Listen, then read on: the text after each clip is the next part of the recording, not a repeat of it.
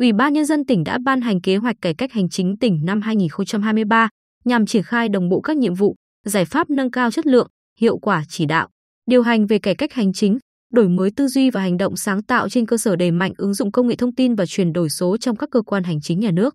Một trong những nội dung mới của kế hoạch cải cách hành chính của tỉnh năm 2023 là đề ra 28 chỉ tiêu gắn với 27 nhiệm vụ cụ thể thuộc 7 lĩnh vực của công tác cải cách hành chính, công tác chỉ đạo, điều hành, cải cách thể chế, cải cách thủ tục hành chính, cải cách tổ chức bộ máy hành chính nhà nước, cải cách chế độ công vụ, cải cách tài chính công, xây dựng và phát triển chính quyền điện tử. Kế hoạch năm nay đã cụ thể hóa các chỉ tiêu phấn đấu sát hơn thực tiễn, giao trách nhiệm cho đơn vị cụ thể theo dõi, hướng dẫn thực hiện.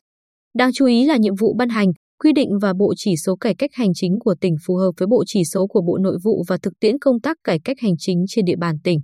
Quy định chế độ báo cáo định kỳ về tình hình thực hiện các chỉ tiêu kinh tế xã hội tỉnh Bình Định phục vụ cho hoạt động chỉ đạo, điều hành của Ủy ban nhân dân tỉnh, Chủ tịch Ủy ban nhân dân tỉnh. Đề án thực hiện kết nối trao đổi thông tin giữa cơ quan thuế và cơ quan đăng ký đất đai, danh mục thủ tục hành chính thực hiện thí điểm chỉ nhận hồ sơ trực tuyến. Căn cứ chức năng, nhiệm vụ được giao và nội dung kế hoạch cải cách hành chính tỉnh năm 2023, các cơ quan trung ương đóng trên địa bàn tỉnh, các sở, ban, ngành thuộc tỉnh, ủy ban nhân dân các huyện, thị xã, thành phố xây dựng, ban hành kế hoạch cải cách hành chính của cơ quan, đơn vị, địa phương, đảm bảo phù hợp với tình hình thực tế.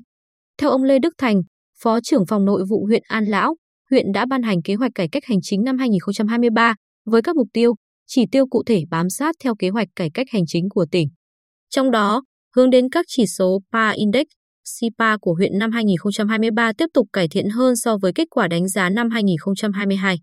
100% cơ quan hành chính, đơn vị sự nghiệp công lập trên địa bàn huyện cập nhật hoàn thành cơ sở dữ liệu quản lý cán bộ, công chức, viên chức. Trên 90% cán bộ, công chức cấp xã có trình độ đại học, được chuẩn hóa về chuyên môn, nghiệp vụ, kỹ năng công tác. Phần đầu ít nhất 10% đơn vị hành chính cấp xã hoàn thành chuyển đổi số. 70% hồ sơ công việc đối với cơ quan cấp huyện và 50% đối với Ủy ban Nhân dân cấp xã được tạo lập dưới dạng điện tử.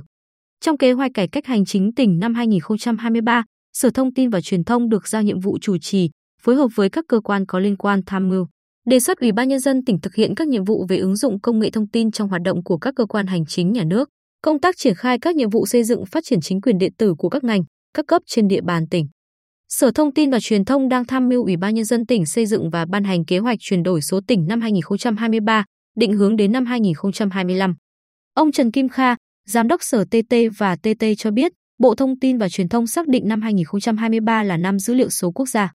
Thực hiện theo chỉ đạo của Bộ Thông tin và Truyền thông và Ủy ban Nhân dân tỉnh, Sở Thông tin và Truyền thông năm nay sẽ tập trung xây dựng dữ liệu số tỉnh, xây dựng cơ sở dữ liệu chuyên ngành, từ đó xây dựng hệ thống hỗ trợ ra quyết định dựa trên dữ liệu. Hoạt động xây dựng chính quyền số những năm qua các địa phương trong tỉnh tự thực hiện, nhưng năm 2023 sẽ triển khai đồng bộ hơn trong toàn tỉnh.